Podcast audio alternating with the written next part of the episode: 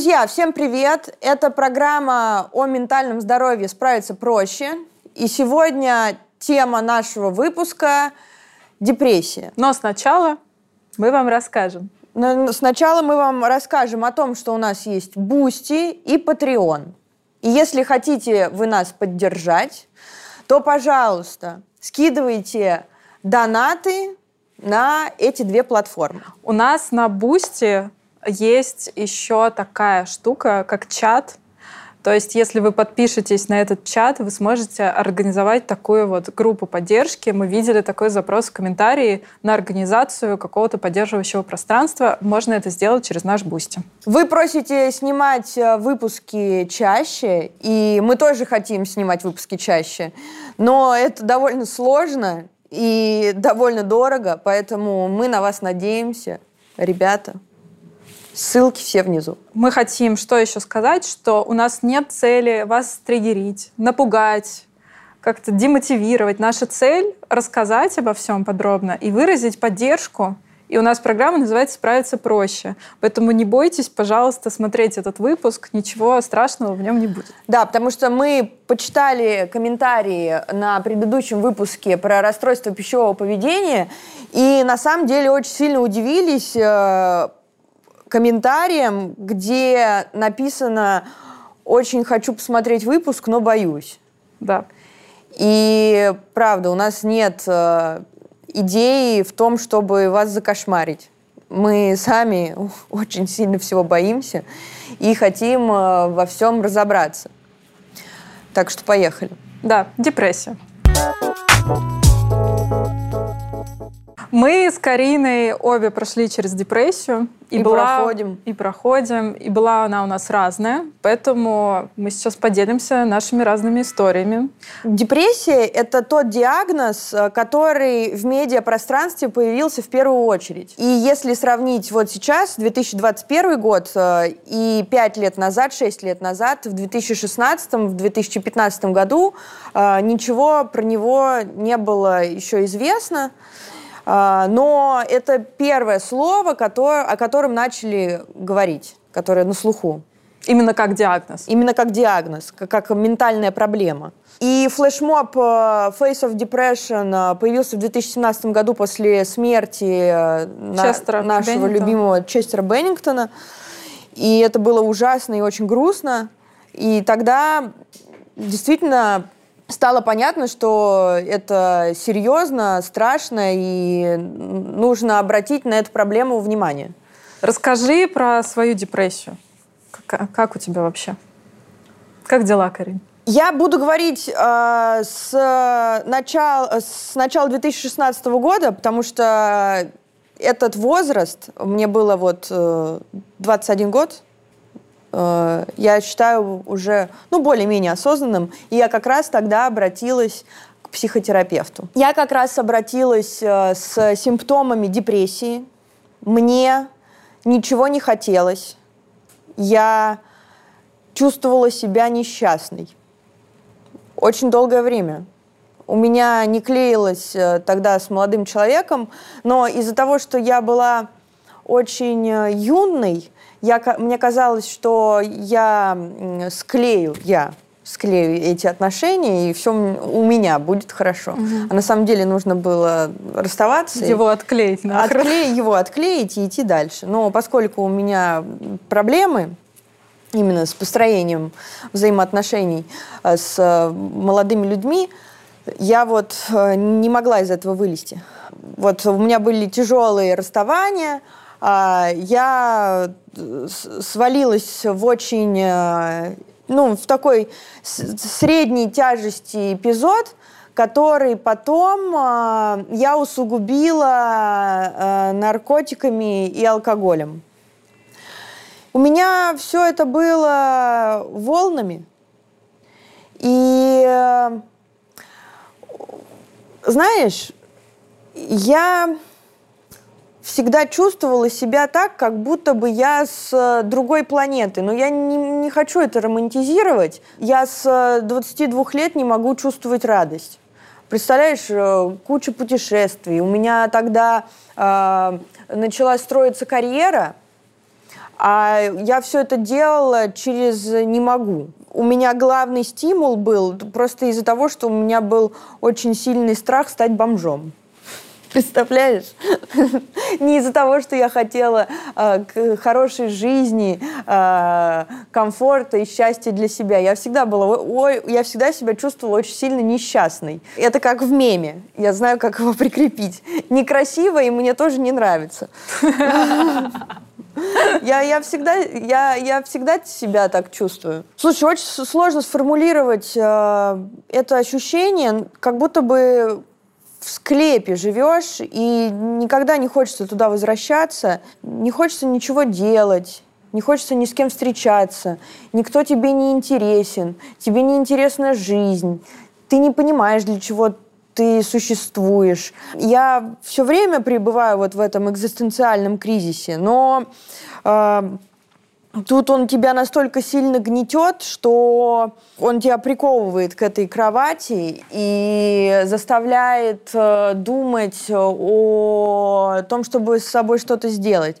К сожалению, из-за своей э, там, безалаберности, юности э, и незнаний там, того, что да, вот, алкоголь и наркотики, они усугубляют э, симптомы депрессии. У меня начались проблемы с селфхармом, потому что вначале их не было.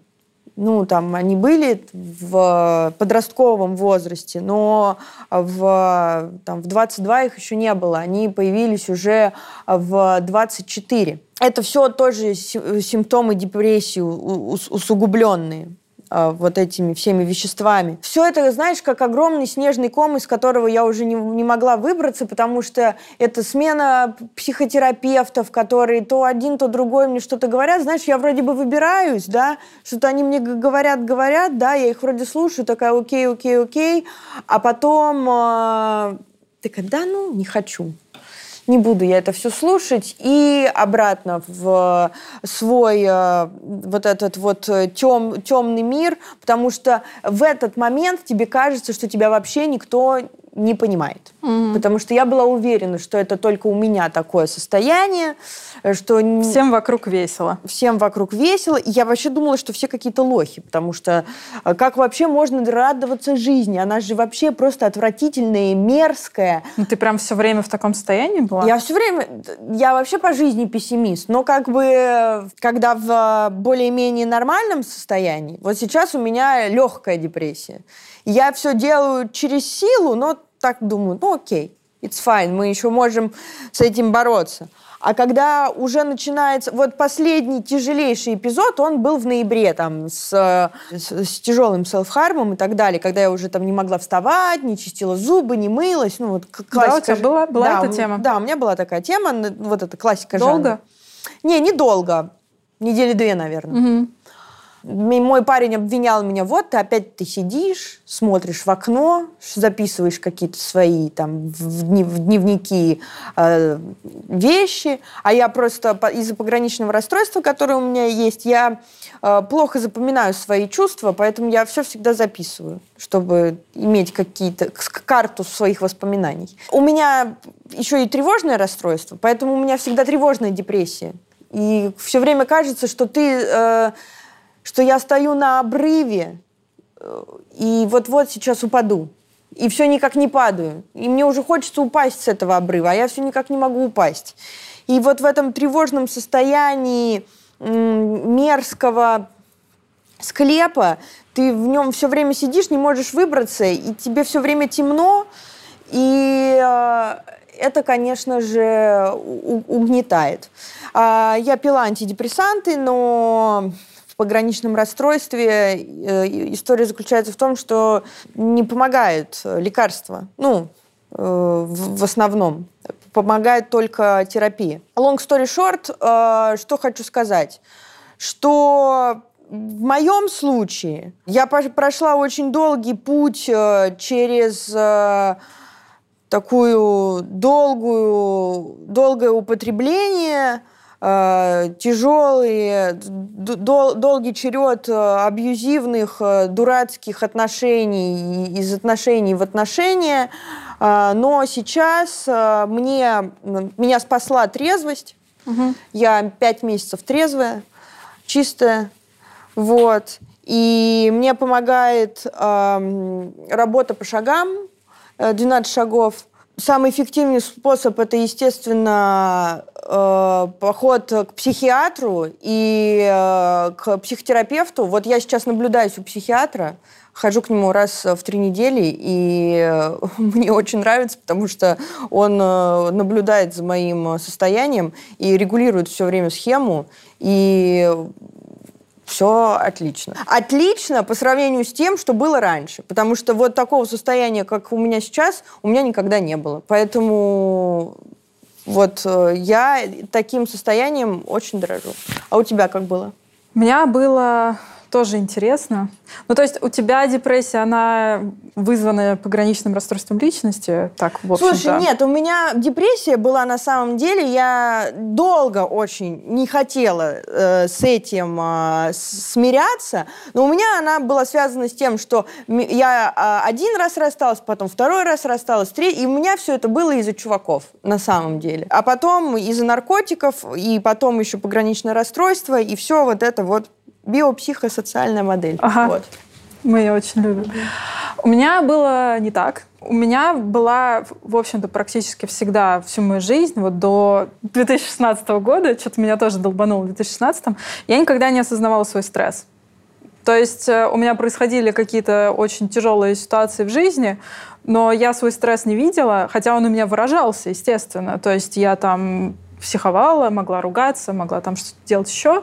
Но, допустим, я встречалась с парнями, и я говорила, вот у него стресс, он работает много. То, что я сама тоже работаю много, и у меня там близкий человек болеет, и вообще у меня в голове черт что, я это вообще не осознавала. И когда мы ругались, я всегда винила себя, потому что, ну, у него-то стресс, а я-то что ору. Угу. Вот. И потом в 2016 году у меня как-то все вот, э, казалось бы, мои стресс-факторы, они ушли у меня появилась классная работа, которая не требовала от меня каких-то адских часов. Мне за нее очень хорошо платили. Я очень много путешествовала. У меня были, как мне тогда казалось, хорошие стабильные отношения. И тут, вот э, ближе к осени вот 16 года, я чувствую, что а мне вот что-то как-то не заходят. Путешествия эти все надоели. Я вот там в Калифорнии, какое мне дело до Калифорнии? И как-то вот так все потихоньку, потихоньку притупляется, притупляется, но это незаметно как-то происходило. То есть оно так идет, что-то так вниз, вниз, вниз. Потом, я помню, в декабре у меня был день рождения у лучшей подруги, а у нас всегда была тема прям поздравлять с фанфарами в 000. А тут 7 э, часов вечера, я ее все еще не поздравила, я понимаю, что я не хочу, я так не хочу, мне вот прям через силу. И это вот, вот был какой-то первый такой очень странный момент, что надо же. А потом в январе началась, в январе 17 уже началась прям уже такая очень странная история, что я потеряла вкус еды. Угу. Я не чувствовала вкуса, и сначала я ела какие-то, какую-то еду с очень ярким вкусом. Там, неделя фастфуда, просто Макдональдс.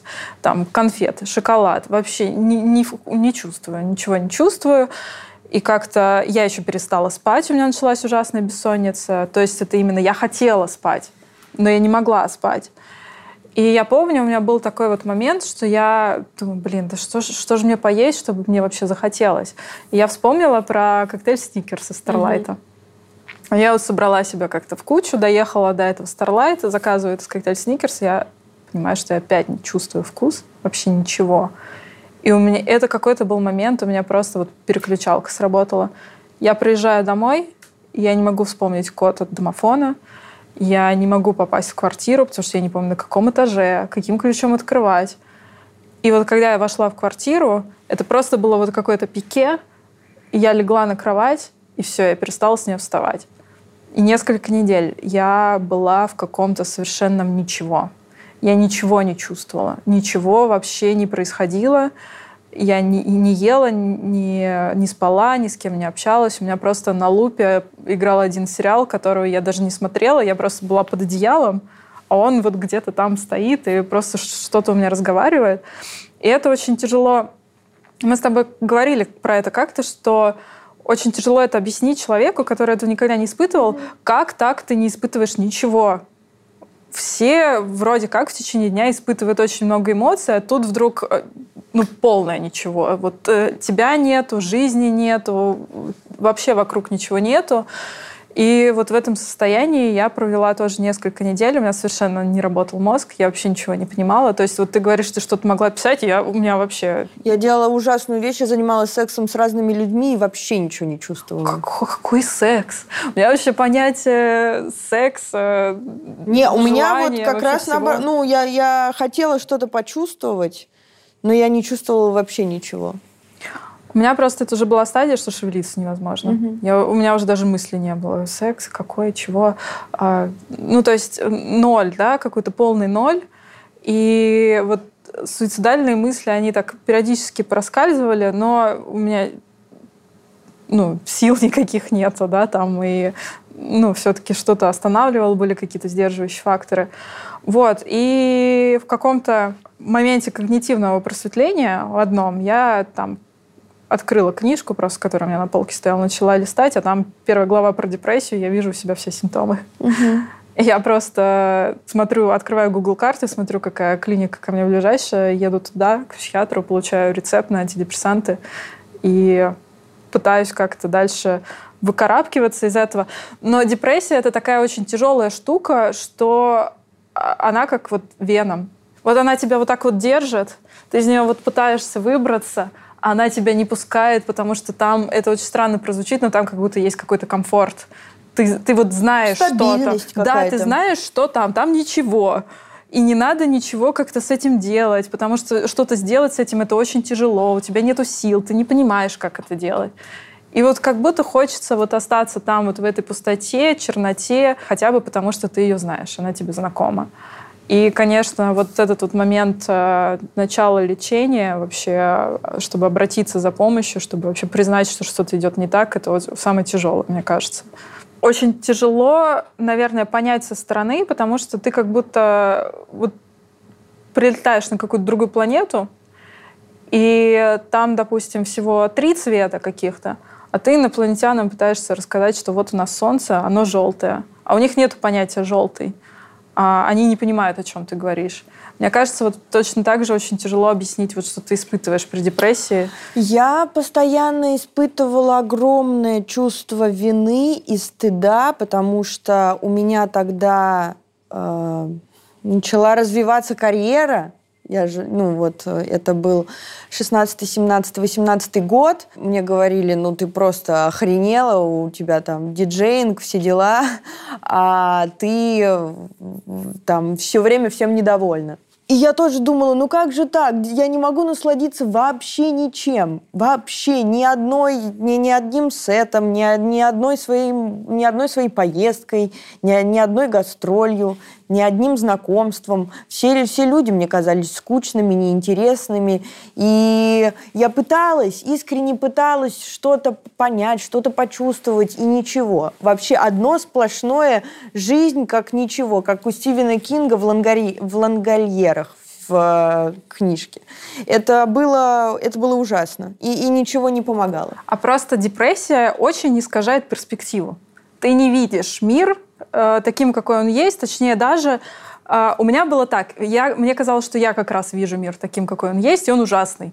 Что Мгм. все остальные, они заблуждаются, они видят что-то хорошее, там нет ничего хорошего. Мгм. И вот мне действительно казалось, что вот только я понимаю, насколько все плохо. Это неправда. То, что говорит вам депрессия, это совершенно неправда.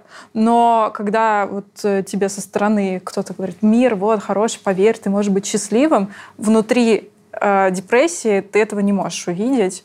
Ты этого просто не видишь. Это очень-очень тяжело попытаться как-то расширить вот этот свой угол зрения. В депрессии он очень ограниченный, и ну да, депрессия не права. То, что вам говорит депрессия, это неправда. Часто люди с депрессией воспринимаются как какие-то слабые или ленивые, но нужно тут подумать о том, что люди с депрессией живут и делают такое же количество дел, как и люди без депрессии, очень часто. И это, наоборот, показатель силы, что ты вот берешь и делаешь. Это точно так же, как с какой-то физической болью люди справляются каждый день Конечно. и делают дела. Любой психический диагноз, он требует очень больших усилий, чтобы поддерживать жизнедеятельность, и это никогда не про слабость. И еще мне очень нравится, когда говорят, вот радуйся жизни. А представляешь, вот у человека, у нормального жизнь, ну вот мир, он разукрашен, да? А у человека в депрессии взяли и все а, цвета их э, убрали, и да, просто все, все серое. серое. серое. И вот как вот этой жизни, ну, я, конечно, очень сильно утрирую, но как этой жизни можно радоваться? Вот как? И вот еще что это такое? Это что за предложение такое дурацкое? Ну, радуйся да. жизни. Сам иди порадуйся. Соберись тряпка. Си, соберись тряпка. И тоже, да, наверное, такой тезис последний. Если ты болеешь гриппом, если у тебя нога сломана, ты не будешь себе говорить «соберись тряпка» и иди работай. В депрессии то же самое. Если человек не чувствует э, или никогда не чувствовал подобные вещи, и ему кажется, что тогда и у других людей такого не может быть. Может. Может. Вот согласись, что дело, которым ты занимаешься, оно очень сильно влияет на твое эмоциональное состояние. И вот музыка меня очень сильно спасала даже вот в депрессивные эпизоды. Мне с ней э, становилось легче. Да, ты права, и это, кстати, кое-что, что я поняла, когда я стала заниматься психотерапией. Я пришла на нее во время своего первого депрессивного эпизода и поняла на терапии, что я занимаюсь работой, которой я не хочу заниматься, я совершенно ее не люблю, и это очень сильно влияет на мое состояние. И как раз-таки, чтобы побыстрее выйти из этой депрессии, мне нужно поменять э, свою деятельность на что-то более творческое. Хорошо, что мы живем в такое время, когда можно быстро осваивать новые интересные профессии, в которых можно творчески самовыражаться и карьерно расти. Сейчас новое образование можно получить куда быстрее, иногда даже не выходя из дома. Например, всего за 9 месяцев можно стать моушен-дизайнером или всего за полгода освоить веб-дизайн. Все реально и просто благодаря школе Contented. Вся команда Contented реально старается перепридумать обучение в каждом направлении, так, чтобы давать только актуальные знания и максимальную практику. И это безумно важно, потому что ты не тратишь силы на то, чтобы вычленить действительно полезную информацию. В онлайн-школе преподают практикующие дизайнеры, арт-директора и основатели агентств, которые знают все подводные камни при работе с заказчиками и актуальные тренды на рынке. На каждом из курсов вы всегда на прямой связи с кураторами и можете задать любой ваш вопрос.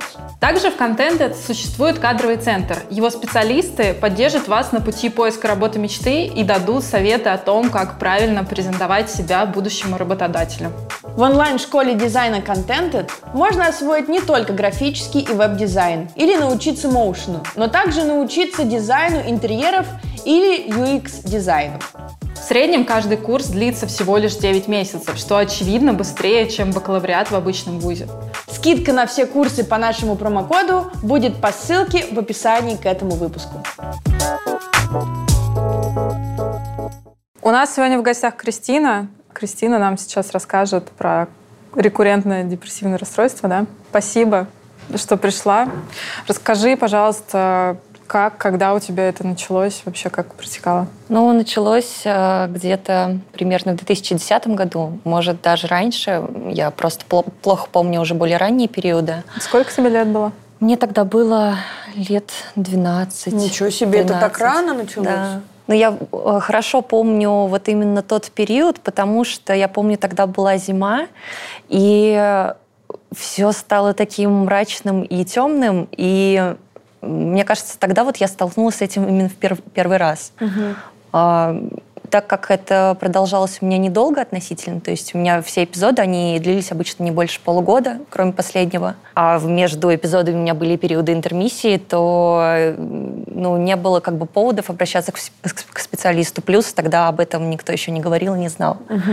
Вот. А первые мысли о том, что мне, возможно, стоит обратиться к врачу, у меня появились только в 2018 году. Угу. И я помню тогда Э, как раз «Шеймлес» выходили э, про биполярное расстройство. Рубрика «Шеймлес». Все узнали, да. И я сначала тоже долгое время думала, что у меня биполярное, потому что у меня эпизоды были не постоянные, но при этом у меня никогда не было подъемов. Первые звоночки к тому, что мне прям очень нужен врач, э, они были в 2015 году. У меня тогда случился мой первый очень тяжелый эпизод. Он длился полгода, наверное. И э, тогда я несколько раз э, пыталась э, покончить с собой. И одна из попыток, последняя, она была довольно успешная, потому что я тогда попала в реанимацию. Вот, и были высокие шансы того, что я просто не выживу. Но из-за того, что тогда моя попытка была неочевидная, никто об этом не знал, я сама никому не говорила, потому что, ну, даже сейчас эта тема очень стигматизирована. И... То есть посчитали, что что-то случайно, да, что да, произошло? Да. И тогда я еще не обращалась к психиатру. И мне не предложил никто помощь. Это уже вот только потом, а, только в 2000, к 2020 году я решилась а, обратиться, а до этого, несмотря на то, что у меня были подозрения, что со мной, возможно, что-то не так, ты все равно живешь, а, ты, ты не понимаешь, как по-другому. У тебя есть только одна картина мира, которая меняется из-за того, что у меня эпизоды чередуются с ремиссиями, но все равно вот этот фон, он очень сильно мешает тебе жить. Вот, вот с чем ты жила? Вот, вот те полгода, когда у тебя было еще несколько попыток. Как, как Я- ты видела мир? Если честно, тогда я не очень помню. Я помню, что у меня тогда пропал аппетит. Я вообще практически ничего не ела. То есть я себя заставляла съесть хотя бы тарелку супа за день, но при этом аппетита у меня не было вообще. Тогда у меня началась бессонница. Я спала по 3-4 часа в сутки. При этом я очень хотела спать, но я не могла. Я постоянно просыпалась в какой-то тревоге, что что-то не так. В какие-то моменты мне становилось настолько плохо, в груди как будто черная дыра, и просто такое ужасное пустое чувство, бездонное, и ты просто не знаешь, куда от него деться. И в такие моменты больше всего хотелось умереть, потому что ты просто не понимаешь, что происходит, ты не понимаешь, что делать с этим, ты не видишь вообще ни- ни- ничего, кроме того, что с тобой происходит сейчас, кроме той боли, которую ты сейчас испытываешь. Но честно, вот сейчас э, э, я уже достаточно долгое время нахожусь э, в состоянии ремиссии, и это такое облегчение, потому что ну, с этой болью не сравнится ничто. Когда у тебя болит нога, ты знаешь, что, что ты можешь пойти к доктору и полечить ногу. А когда у тебя просто болит что-то, и ты не знаешь, что, ты от этого никуда не можешь деться. Как ты э, решила пойти к э, психиатру или психотерапевту? Ну, вообще, я думаю, что эта история накопительная, потому что у меня это все периодически повторялось, и как раз где-то в 2018-2019 году я впервые задум... вспомнила и задумалась о том, что я пыталась себя убить. Вот да, то есть у тебя было несколько попыток. Э, Как э, тебя это не насторожило, что, может быть, А. ш- это не совсем Ну, я так нормально? думаю, что дело в том, что наш мозг устроен таким образом, что такие периоды он просто старается забыть, потому что это как что-то травмирующее, что-то угрожающее твоей безопасности и э, твоему ментальному состоянию. Это все-таки страшно, поэтому я очень долгое время отрицала, обесценивала и вообще никак не, принимала то, что со мной тогда было.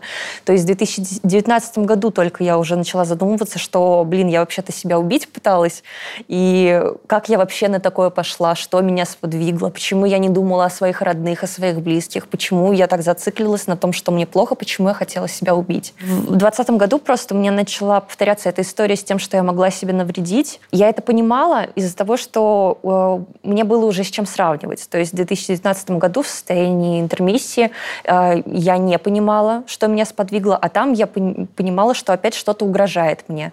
И тогда я приняла для себя решение, что сейчас мне небезопасно находиться самой собой. Сейчас мне стоит э, уехать э, к своей семье, к своим близким и просто поставить жизнь на паузу, потому что я не хотела повторения того, что было в 2015 потому что я не могла это допустить. Плюс, э, несмотря на то, что мысли были и попытки тоже были, э, было вот это ощущение, что, блин, ну не может все закончиться так. Ну неужели я не дождалась своего счастливого финала?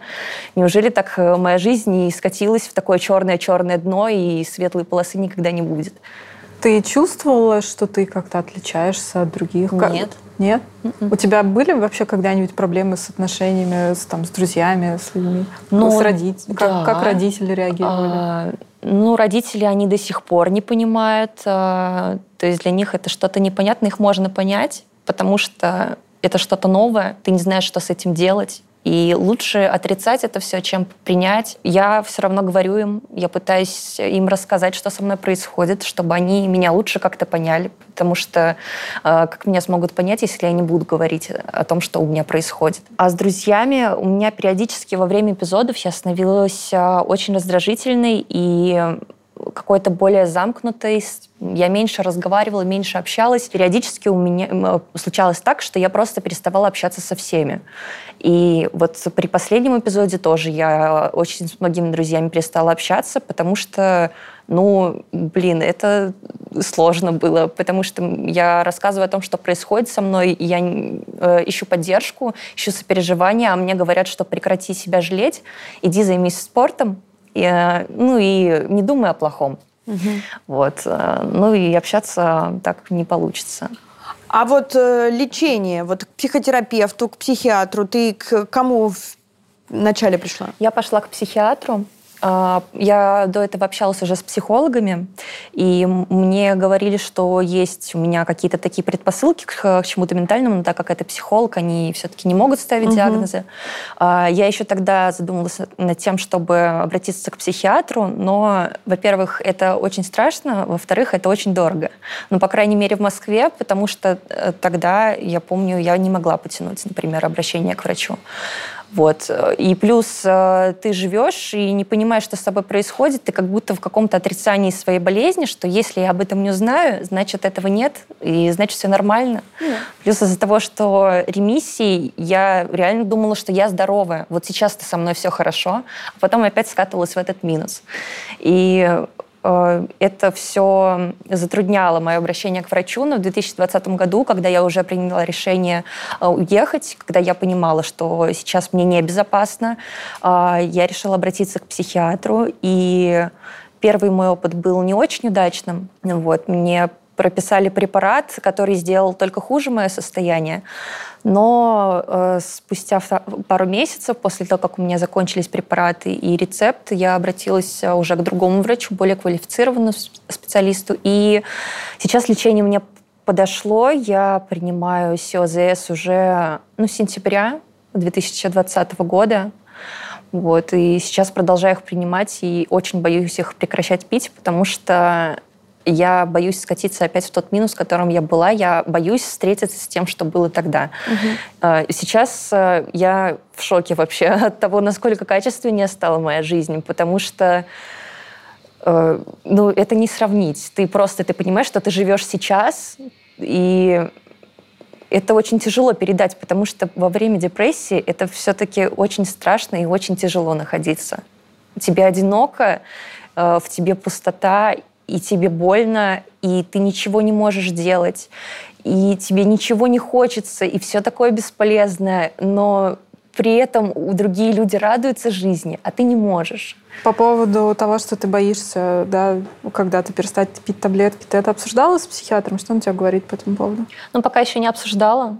А, вот. Просто пока что тебе нужно да, их пить. Да, угу. пока мы их не отменяем, потому что, ну, они, по сути, они только начали действовать. Еще на первом приеме мне врач сказал, что эффект у них накопительный и проявляется, ну, то есть это всегда как полгода. конечно. Я, конечно, ожидала э, волшебной таблетки, но, увы, этого не произошло. Вот, но все равно мне стало легче, и я очень рада этому. Видите, как, э, вот, может быть, на твою деятельность это влияла учеба, работа, что-нибудь такое? Ну, сейчас я это уже понимаю. У меня были проблемы. То есть, когда у меня начинался эпизод, я становилась очень рассеянной, невнимательной. А я становилась очень раздражительной. И иногда э, я работала до этого в ипотечном бизнесе, и общаясь с клиентами э, или с риэлтором, они начинали на меня кричать, что-нибудь от меня требовать, и я как-то не в силах вообще э, контролировать свои эмоции. Я чувствовала, как у меня в голове как будто какие-то пузырики появляются, просто вот так вот э, крыша течет.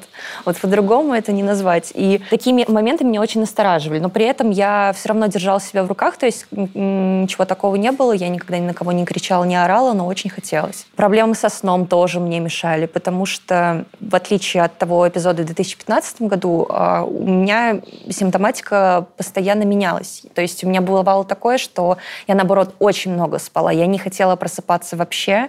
И с едой то же самое. Если тогда не ела, то тут я просто пыталась э, какую-то бездну внутри себя заполнить едой. И это был бесконечный круг, э, когда ты ешь, чистишься, ешь, чистишься. Mm. То есть АРПП тоже подключалась да, в какой-то момент да. к этому? Угу. Ну, это какая-то тревога и отсутствие контроля. Такие моменты, они должны настораживать, потому что это ненормально. Угу. Это не значит, что человек слабый, безвольный или у него там он какой-то не такой. Все, с ним, ему просто нужна помощь. А у тебя замечали это как-то? Ну, это же достаточно заметная штука mm. уже физически. Ну, замечать замечали, но никто не понимал а, причину этому. То есть это, за это я испытывала большой стыд, потому что я понимала, что, это, что я делаю что-то не так, и мне говорили об этом, и стыдили меня за то, что я выгляжу Ну, дурында. Плохо. Да. Просто мне нечем заняться. Вот. Ну, дурында, что?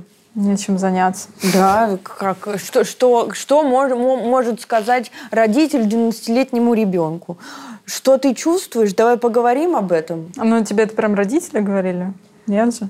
Или да? А, ну, да. да. А, бывало и такое, что бабушка. Ну, я помню, что э, в тот период мама заметила, что у меня, э, что я как-то руки не открываю особо. И она меня тогда спросила так презрительно, что что ты там делаешь, что ты там скрываешь. Вот. Но... Но это не, не стимулирует Нет, вот показать это не показать, не разобраться, наоборот, да. не обратиться за помощью, потому что, блин, ну реально вот этот человек, он в таком состоянии, ему просто нужна поддержка, Конечно. просто нужна помощь, Конечно. просто нужна рука помощи. И когда вокруг тебя э, находятся люди, которые обесценивают это, говорят, что, блин, что с тобой вообще, ты нормальная? Я Зачем? все еще дурында.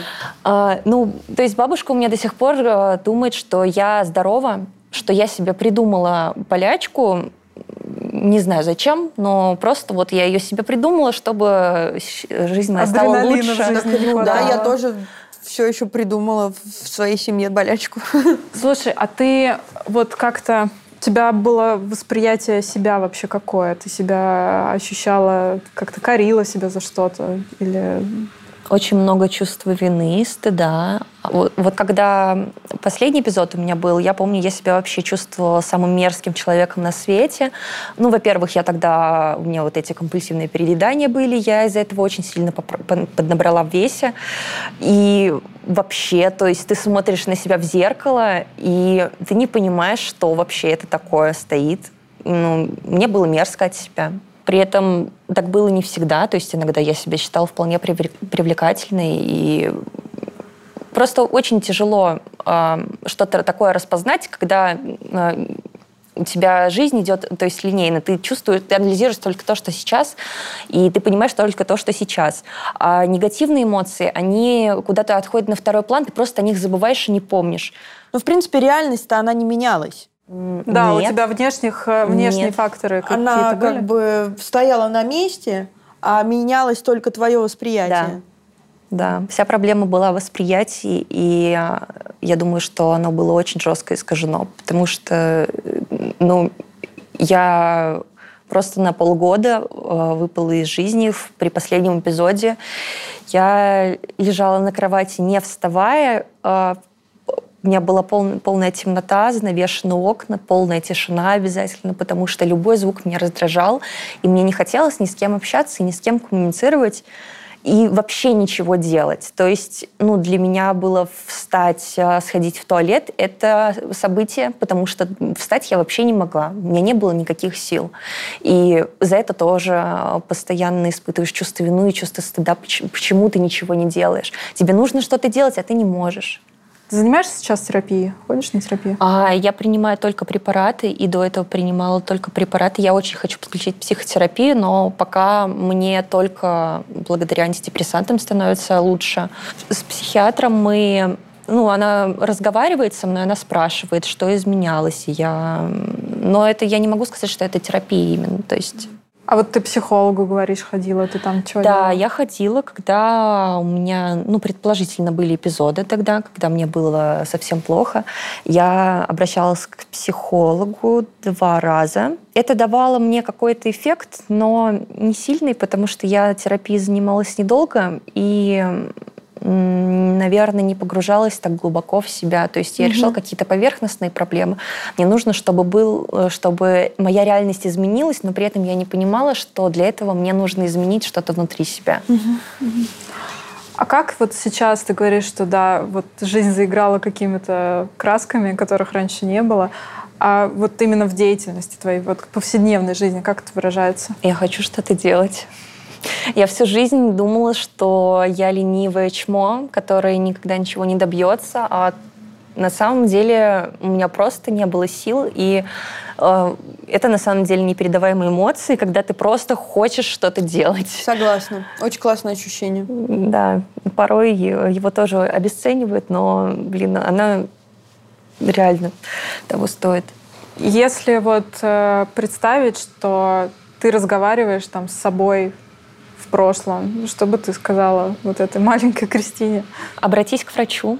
Это однозначно, потому что если бы я знала тогда, что мне нужна помощь, конечно бы я обратилась к ней намного, за ней намного раньше. Плюс, если бы я знала, что это, оказывается, вообще не страшно, это, наоборот, только в положительную сторону изменит твою жизнь, я бы сделала это намного раньше и вообще бы не думала. Главное тут а, выбрать а, правильного специалиста с самого начала и не ошибиться.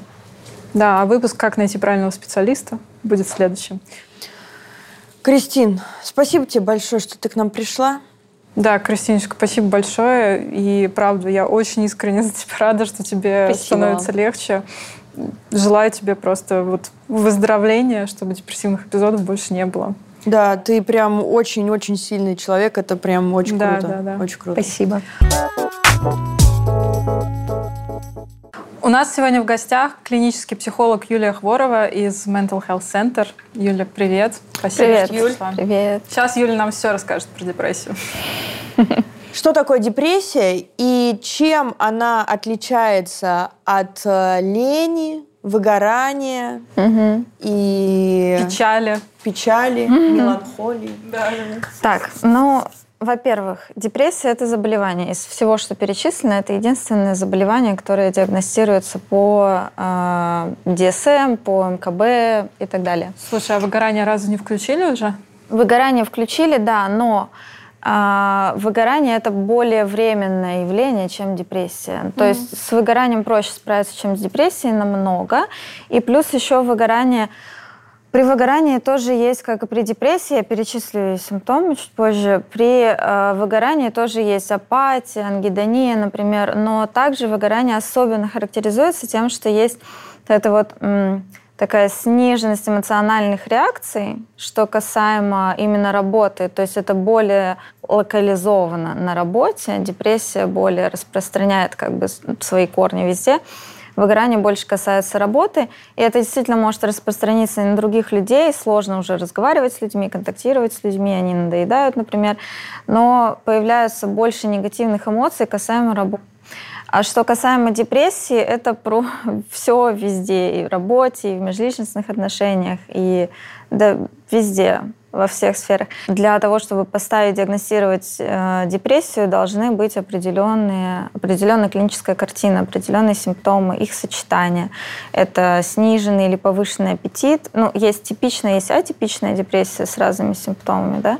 Повышенный, пониженный аппетит, повышенная, пониженная сонливость, отсутствие сексуального желания. Как правило, его повышение это очень атипично.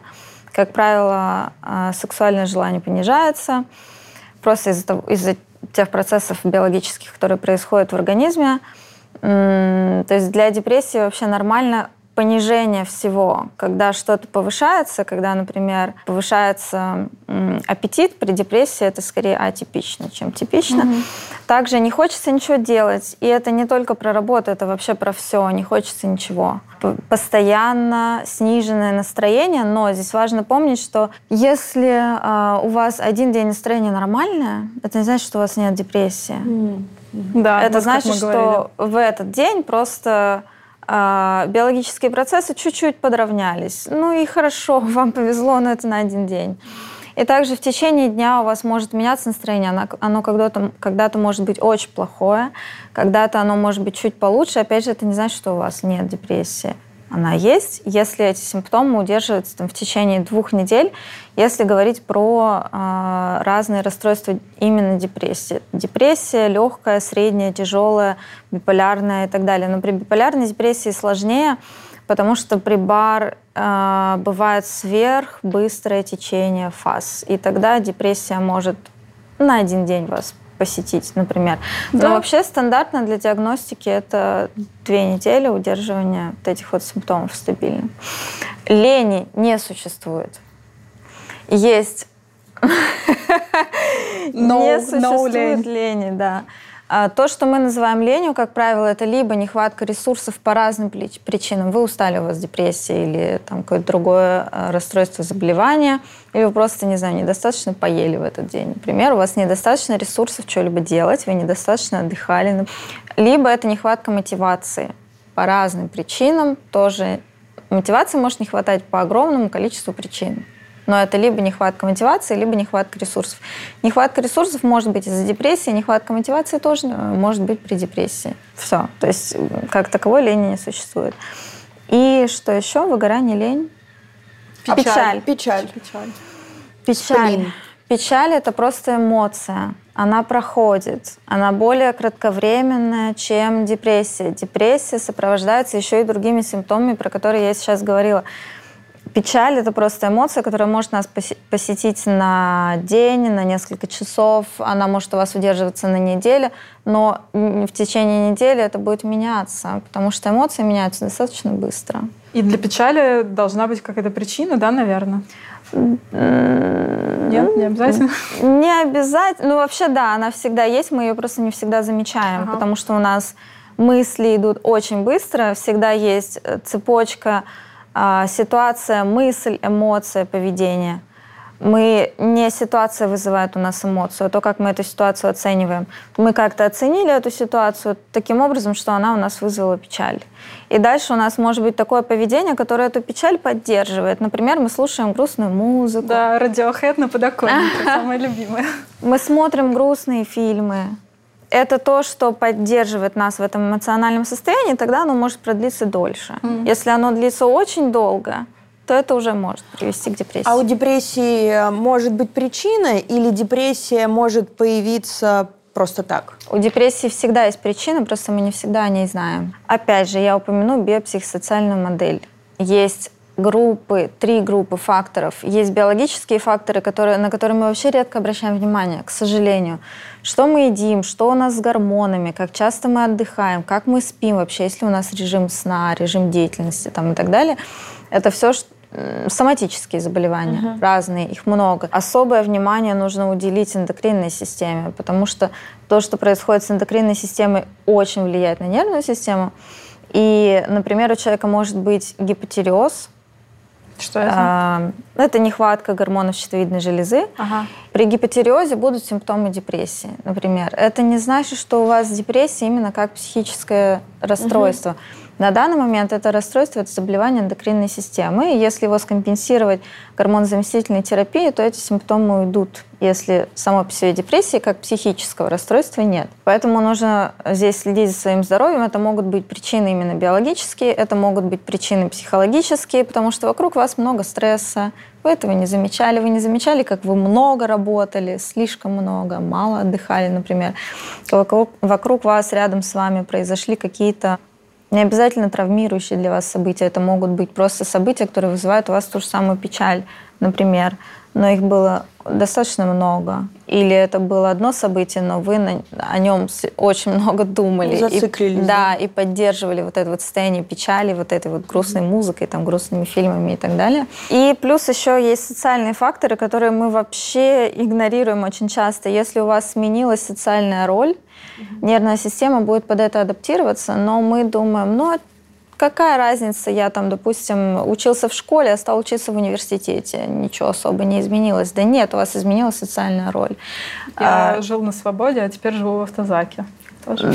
О, боже, это вообще отдельная тема. Ну, условно, начался коронавирус, и мы все посидели в пандемии год. Да, да, да, это тоже изменение. Там, это и психологический фактор мощнейший, это и социальный фактор мощнейший, конечно. То, что происходит в стране, политическая ситуация, соци- социоэкономическая ситуация, это тоже то, что на нас влияет. Мы к этому адаптируемся, да, но это не значит, что это не влияющий фактор. Наследственность э, играет значительный фактор, да, но это не стопроцентная гарантия. То есть если у кого-то из ваших родственников депрессивное расстройство, это не значит, что у вас будет обязательно. Ну и это тоже получается сочетание каких-то генетических штук и психологических, да? Да, это генетика. Генетика, э, генетика ну, как бы давайте быть честными. Сейчас генетика у всех не очень.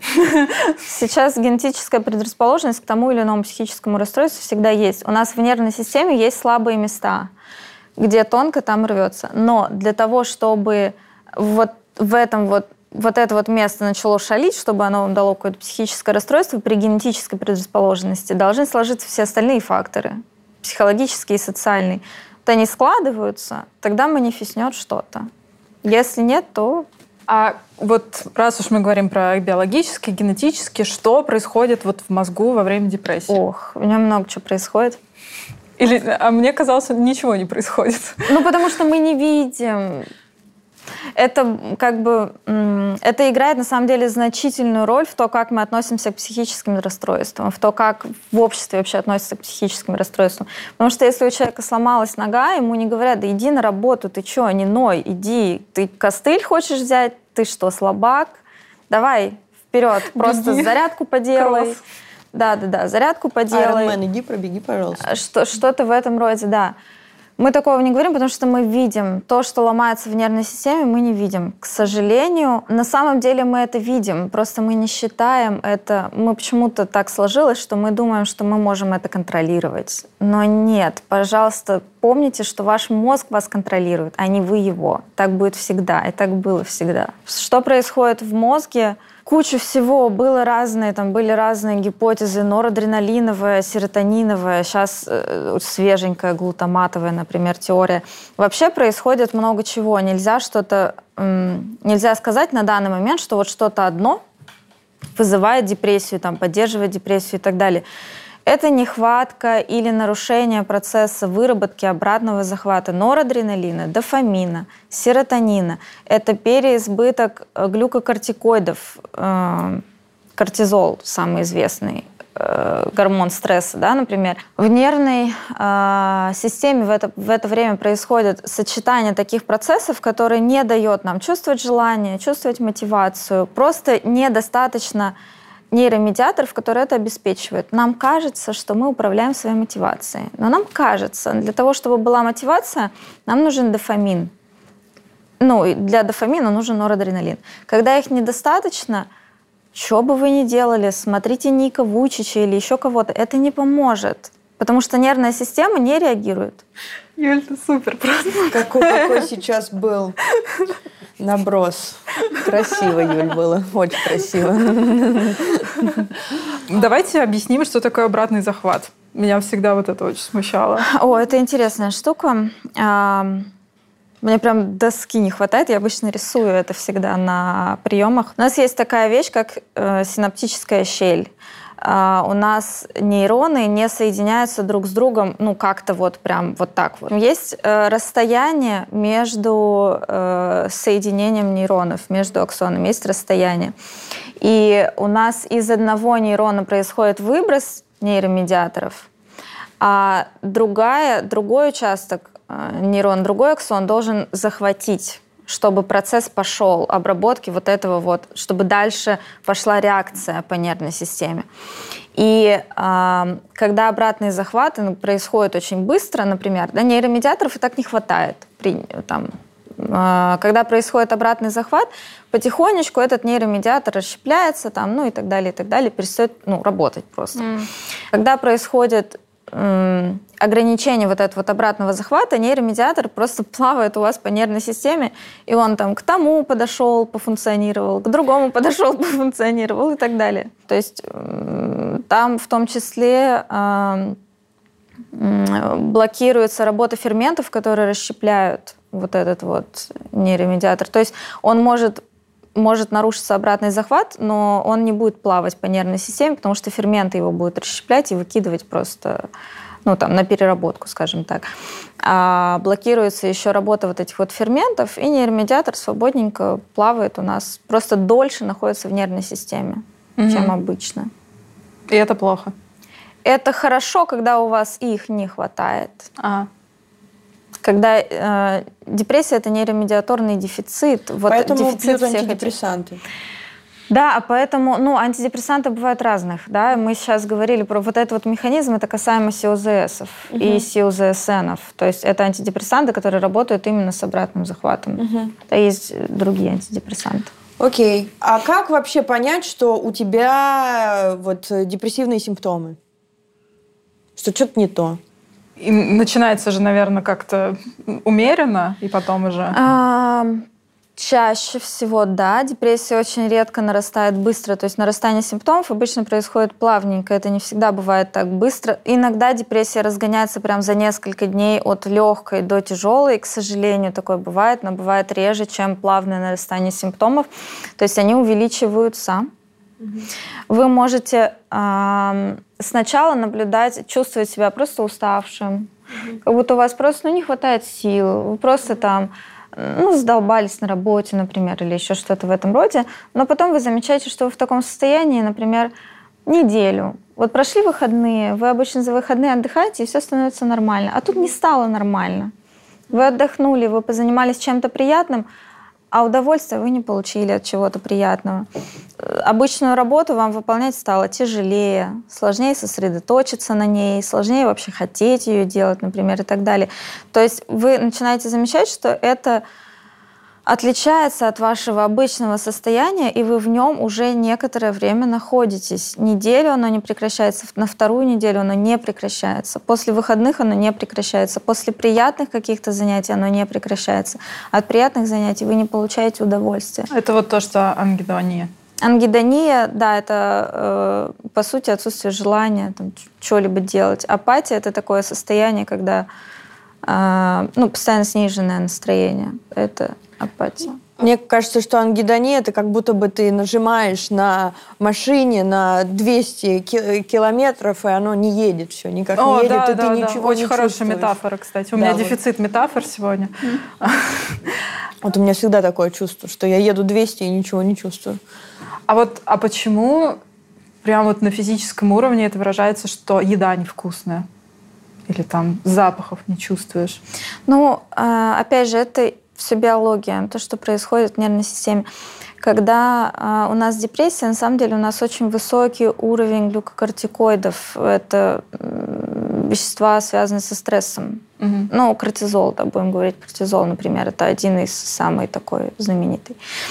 И когда у вас высокий уровень, когда у вас стресс, например, представьте, что перед вами, не знаю, вы бегали в парке, например, или шли в парке, и вот на вас бежит ротвейлер с слюнявой пастью, с огромными зубами и так далее, вы же в это время не, будете, не, не думаете о еде, о сексе, например. Да? Почему вы об этом не думаете? Потому что происходит выброс как раз глюкокортикоидов, и э, функционирование организма начинает меняться когда мы находимся в состоянии стресса, когда у нас высокий уровень этих глюкокортикоидов, нам не нужна еда. У нас вся пищеварительная система уходит в минуса. Нам это не нужно. Вся, вся репродуктивная система уходит в минуса. Нам сейчас это не нужно. Поэтому мы особо и не ощущаем там какой-то вкуса еды, тем более удовольствия от еды. Потому что организм сейчас думает, что это ему не надо, он находится в стрессе. А почему э, аппетита даже нет.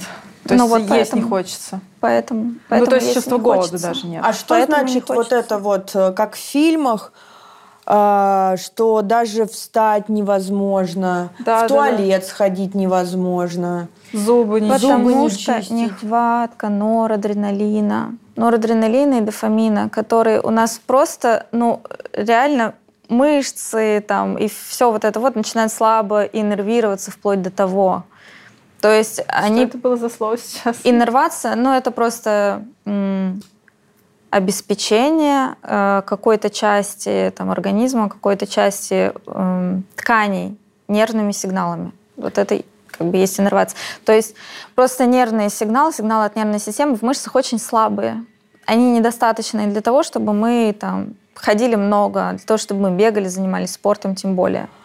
Поэтому, наверное, все-таки э, совет э, там взять себя в руки, он как-то вот ну не да поможет. что значит да? взять себя в руки? Я Ну, сейчас соберись, взяла тряпка. себя в руки. Ну соберись что там это? вот. э, Как же так? Вот на улице такая хорошая погода, Во-во-во, да-да-да. а ты вот такая красивая. У тебя ж всё У хорошо. тебя все хорошо. А, Я... Сейчас. Я толерантный человек. Я толерантный человек.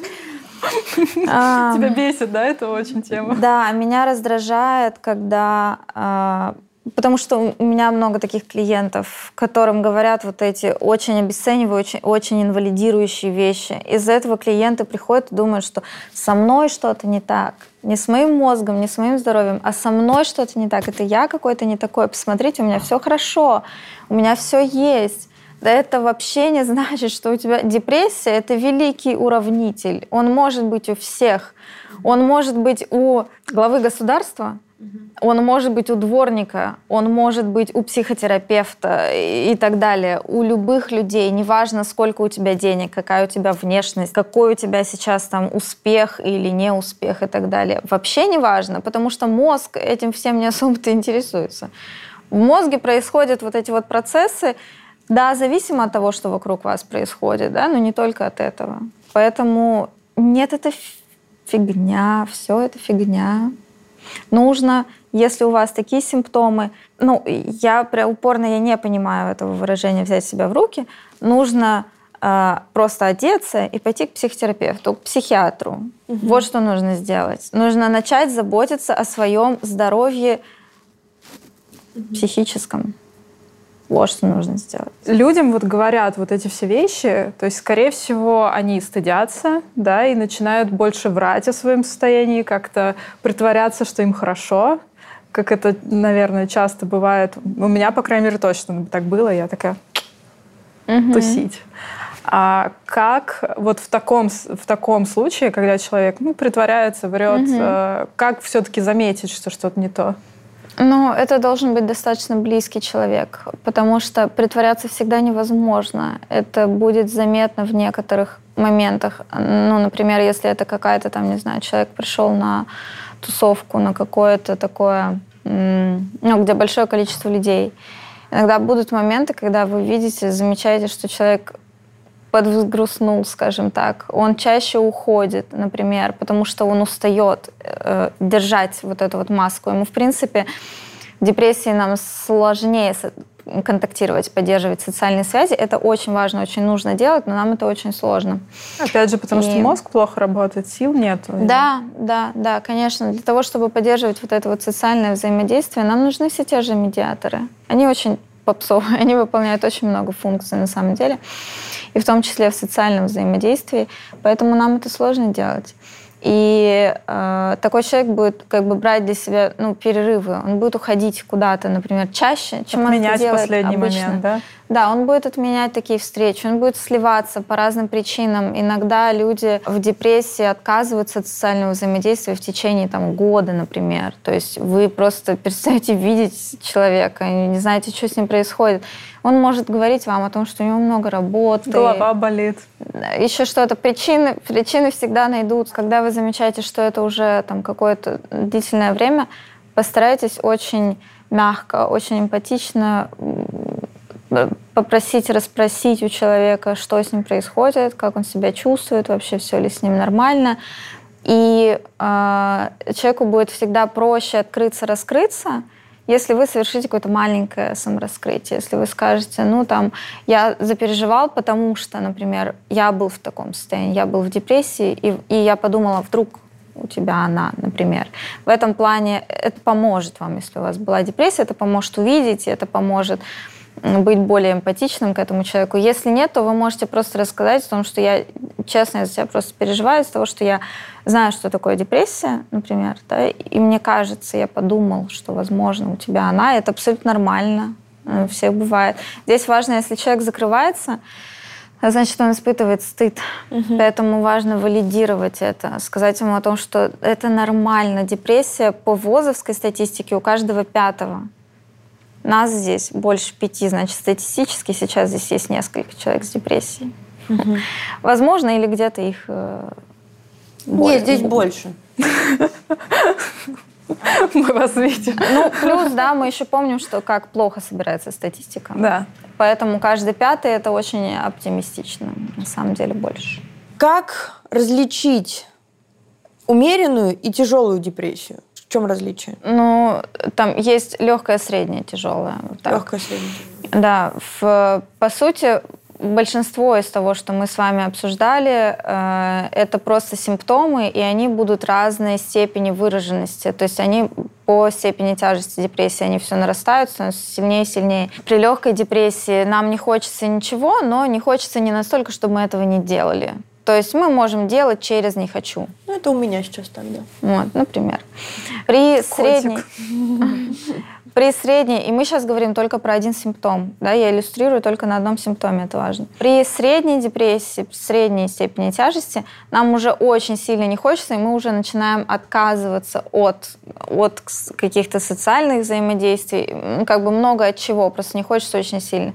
А при тяжелой форме ангидонии уже не хочется настолько, что мы не хотим и чистить зубы в том числе, и мыться, и мы не хотим настолько, что мы просто не встаем и не делаем этого абсолютно, и не делаем даже совершенно базовых вещей. Ну и плюс при средней и тяжелой, при легкой могут быть такие лайт формата суицидальные мысли. То есть просто размышления о том, что, ну, а неплохо в принципе, бы. жизнь, и... жизнь тлен, и как бы, ну, люди же так делают. Теоретически можно.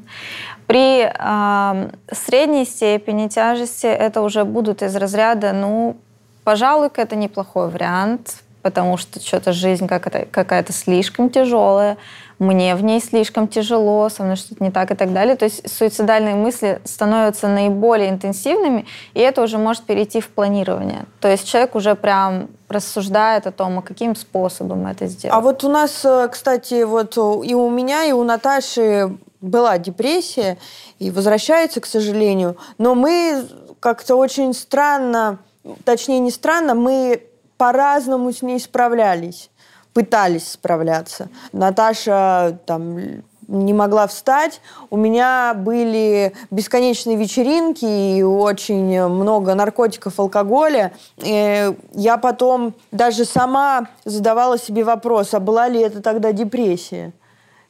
И я вот не понимаю, это депрессия или не депрессия, когда вот человек все время окунается вот в такое саморазрушение? Это зависит от того, почему он это делает. Депрессия нас склоняет к саморазрушению. Это могут быть не только суицидальные мысли, но и самоповреждения. Угу. А вариантов самоповреждения великое множество. И это в том числе наркотики, например. Разные, в общем, есть разные варианты самоповреждений. Угу. При тяжелой депрессии, например, мы уже ищем способы. Угу. Да? То, о чем ты говоришь, на самом деле, это может быть поиск способа, а может быть вариант компенсаторного поведения. Когда, ну, то есть важно, что ты чувствуешь после тусовок, между тусовками. То есть тусовки это могут быть вариант того, чтобы не думать об этом, чтобы заглушить эти суицидальные мысли, в том числе вообще мысли при депрессии, то, что например, связаны с серотонином. Серотонин связан с зацикливанием мыслей в том числе. Да, да, и при депрессии у нас мысли очень пессимистичного характера, очень разные. И чем больше проблемы с серотонином, тем больше эти мысли будут зацикливаться, зацикливаться и зацикливаться. Это же очень тяжело, и хочется прервать. Мы иногда не можем это сделать, а иногда мы ищем способы, и в том числе какие-то тусовки, когда много людей, какие-то психоактивные вещества. В общем, все, все что может как-то разорвать как-то на некоторое время, просто не слышать это, не думать об этом, не чувствовать этого. То есть это вариант просто компенсаторного поведения. Угу. И все. Слушай, ну я же тоже так делала. Я где-то во-первых, я тусила угу. несколько раз перед тем, как я вот в этот пике вошла, угу. как я рассказывала. А во-вторых, э, у меня были тоже вот периоды, что я просто шла одна в бар в три часа дня и сидела и пила там. Ну, то есть даже это никакая не тусовка просто, была. Понимаешь, просто... это проблема заключается в том, что люди думают, что депрессия это вот как раз, что ты лежишь плашмя и все. Это тяжелая депрессия. Да, а когда ты вот в таком вот урагане, и ты сам не понимаешь, что с тобой происходит, ты и тебе говорят, да ты же не в депрессии, ты же тусуешься. Ну, наверное, это ты потом может просто быть можешь упасть. степень в- выраженности. в- вот. Вот то, что ты рассказываешь, это похоже как раз на переход от средней тяжести к Мгм. тяжелой Ну, у меня тоже так депрессии. было. Да, когда мы сначала можем А что-то потом уже делать, мы можем можем. и по барам ходить, мы можем все это делать, да, потому что нам нейромедиаторов пока достаточно. Только на это, но пока их Да. достаточно. А потом все, нет, уже нет нейромедиаторов, и мы начинаем лежать плашмя. Я вот помню, я как раз что-то... Вот у меня был, можно сказать, хороший день, я пошла тусить. Я приезжаю из этой тусовки, не знаю, в 6 утра и начинаю просто рыдать. И весь следующий день я практически вот рыдаю. Это мой день. Это мой обычный день. Но уже не, не в этом году. Да, уже не в этом году. А что делать с суицидальными мыслями? А, лечиться, лечиться. Суицидальные мысли это опасно. Они могут начаться с просто мыслей, с просто абстрактных рассуждений, но по мере утяжеления, по мере усиления степени тяжести депрессии, это один из симптомов. И этот симптом будет нарастать. И тут важно помнить, что в депрессии есть один симптом, который может вас убить. Это суицидальные мысли. Они могут нарастать, и они могут дойти до того, что все, я не могу, мне уже нужно, мне уже нужно, я уже хочу реально это сделать, планирование и там попытки, не дай бог, например. Это симптом. Слушай, а вот, допустим, а, у меня не было вот этого плана, потому что я понимала, что я не могу это сделать вот со своими близкими. Это хорошо. Это сдерживающий фактор. Это значит, что у меня не тяжелая была Нет, депрессия? это значит, что у тебя были сдерживающие факторы, это хорошо. Когда мы проводим скрининг, оценку э, уровня суицидальных мыслей, степени, там есть разный суицидальный риск, там низкий, средний, высокий и так далее. Когда мы проводим оценку выраженности вот этого симптома, мы проводим оценку выраженности суицидального риска. И э, там есть очень важные показатели. Это когда даже когда человек считает, что все, ну мне надо это сделать, уже прям, ну да, это единственный выход. Но я не могу так поступить со своими близкими, например. Но у меня есть кошка, которой никто не будет заботиться, например, там, или еще что Сдерживающие факторы могут быть разные, там, но я боюсь боли, например, или еще что-то в этом роде. Это в плане градации, например, вот, да, и есть э, легкое, среднее, тяжелое. Есть еще и тяжелое с психотической, с психотической симптоматикой. И если у вас галлюцинации, если у вас бред, это не значит, что у вас шизофрения. Потому что очень много психических расстройств, эпизодически, не всегда, могут течь, протекать с психотической симптоматикой. Это галлюцинации и бред. А могут быть и совмещенные, например. И при депрессии, при тяжелой депрессии, такое тоже бывает. При легкой, средней, ну, no. При тяжелой да, могут быть галлюцинации, может быть психоз. А Какого рода, например? Разного. Ну, Разного, но просто это, это как бы больше, знаешь, в шизофрении там есть больше привязок, там типа параноидной шизофрении, там, Там э, там галлюцинации, думаешь, да, бред. связь да, да, там есть определенное направление. А что касаемо депрессии, вот куда тебя твое сознание последнее время что продуцировало, что выдавало, вот в той сфере и будут галлюцинации. Это могут быть там из разряда «по мне бегают жуки», это могут быть из разряда Ой, а «мне подсыпают что-то куда-то». Серьезно? да, так по мне далее. бегала все время, все, я вот так вот, вот дергалась. Это Да. могут быть, э, ну, то, о чем ты говоришь, это могут быть тактильные иллюзии. Это не обязательно могут быть галлюцинации, могут быть тактильные галлюцинации. Обычно просто... Я помню, что ну, я вот чесалась просто постоянно. У галлюцинаций просто есть ряд параметров, э, опять же, да, и зависит от того, какие они, там, зрительные, слуховые, они могут сочетаться и так далее. Но при депрессии это тоже бывает, этого не стоит бояться, нужно просто ехать в больничку. Ага. Все, это пройдет. Да- давай поговорим про два типа депрессии, про клиническую и реактивную. Расскажи, пожалуйста, чем они отличаются и что это такое? Это на самом деле очень-очень старые понятия, они уже не актуальны, потому что э, клиническая депрессия, любая депрессия, которая соответствует клиническим симптомам, будет клиническая. Ну, то есть клиническая депрессия это, по сути, э, депрессия, симптомы которой соответствуют. Вот там DSM или МКБ, например. Вот это будет клиническая депрессия. Что касаемо реактивной депрессии, здесь подразумевается вообще расстройство адаптации, по сути. Ну, то есть э, происходит какое-то какое событие, на которое мы реагируем, да, это расстройство адаптации. А, мы не можем адаптироваться к этому событию, у нас возникает там депрессивная реакция, например. Это вообще, как правило, другой диагноз это есть такой диагноз расстройства адаптации, например. Он относится к тому, что происходит у нас, как организм реагирует на стресс. Э, или под реактивной депрессией могут понимать депрессию, которая начинается после какого-то как раз события. Но мы помним, что факторов, групп факторов три. И одно событие, вот чисто депрессию, не запускает. Должны быть еще какие-то факторы. Поэтому Нужно смотреть, что когда человек говорит, у меня реактивная депрессия, я не знаю, что с ним происходит, потому что это либо депрессия, депрессивный эпизод, который произошел под рядом факторов, либо это расстройство адаптации в связи с каким-то одним конкретным событием. Ну, то есть это может быть, допустим, какое-то горе, да? Да, реакция острый, да, реакция на острое горе, очень часто расстройство адаптации. Да, с, с этим сложно справиться, действительно. Но если вот оно затягивается, оно вот может перейти в клиническую депрессию? Да, может перейти угу. в депрессию, конечно. А что такое дистемия?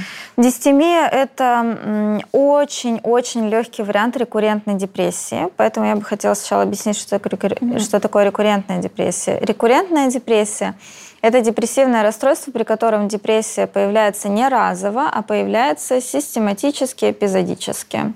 То есть депрессивные эпизоды для вас это не редкость. При рекуррентном расстройстве а, депрессия может возникать несколько раз в год, или, например, каждый год, или там, раз в несколько лет, но это бывает, это, к сожалению, реже, чем там, несколько раз в год. А, то есть депрессивные эпизоды постоянно повторяются. И они прям это прям депрессивные эпизоды, то есть легкая, средняя, тяжелая степень тяжести. А когда речь идет о дистемии, это то, что не добирает до критериев прям вот рекуррентной депрессии, то есть там симптомы депрессивные выражены очень слабо. Это прям даже не добирает до критериев там какого-то легкого депрессивного расстройства. Это что-то очень похожее на депрессию, которая периодически повторяется. То есть это такой лайт-формат. Дистемия характерна для очень большого количества людей как раз. То есть людей с рекуррентной депрессией меньше, потому что это ну, прям выраженные симптомы да, депрессии. А вот людей с дистемией достаточно много. И это вот годами может длиться? Конечно, это может длиться десятками лет. А что вообще вот при дистемии? Как э, человек плачет? периодически? Может плакать периодически. Но э, это как вот все те же самые симптомы депрессии, только в очень легеньком формате начинает больше не хотеться, чем обычно. Мы меньше получаем удовольствия, чем обычно. Можем больше плакать и грустить, чем обычно, например. Мы можем, могут даже суицидальные мысли повыситься, но в том плане, что... Ну, Неплохо бы. Да, есть такой прикольный способ уйти от всех проблем, но мы это как-то так серьезно не воспринимаем, например.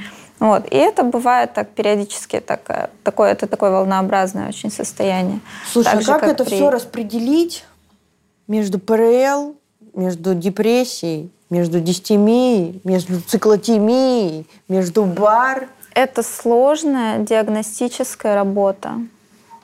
Ну да, мне же вот тоже никак бар не могли поставить. Да, это, это сложно. Как, как будто бы, знаешь... тебе, тебе сначала ставили РД, да, наверное? Ну я просто как э, обычно. Я, мне становилось хорошо, я сбегала. Потом я опять в депрессию, я такая, а, здрасте, у меня опять ну, депрессия. Ну и тебе рекуррентную, скорее всего, ставят. Это как будто бы куб, который смотришь, а он везде. Да, это какой-то калейдоскоп. Да, время... да, это как калейдоскоп. Еще зависит от того, как все повернуто, как вот ты поворачиваешь на, на другой угол, Симптомы а там все меняется, например.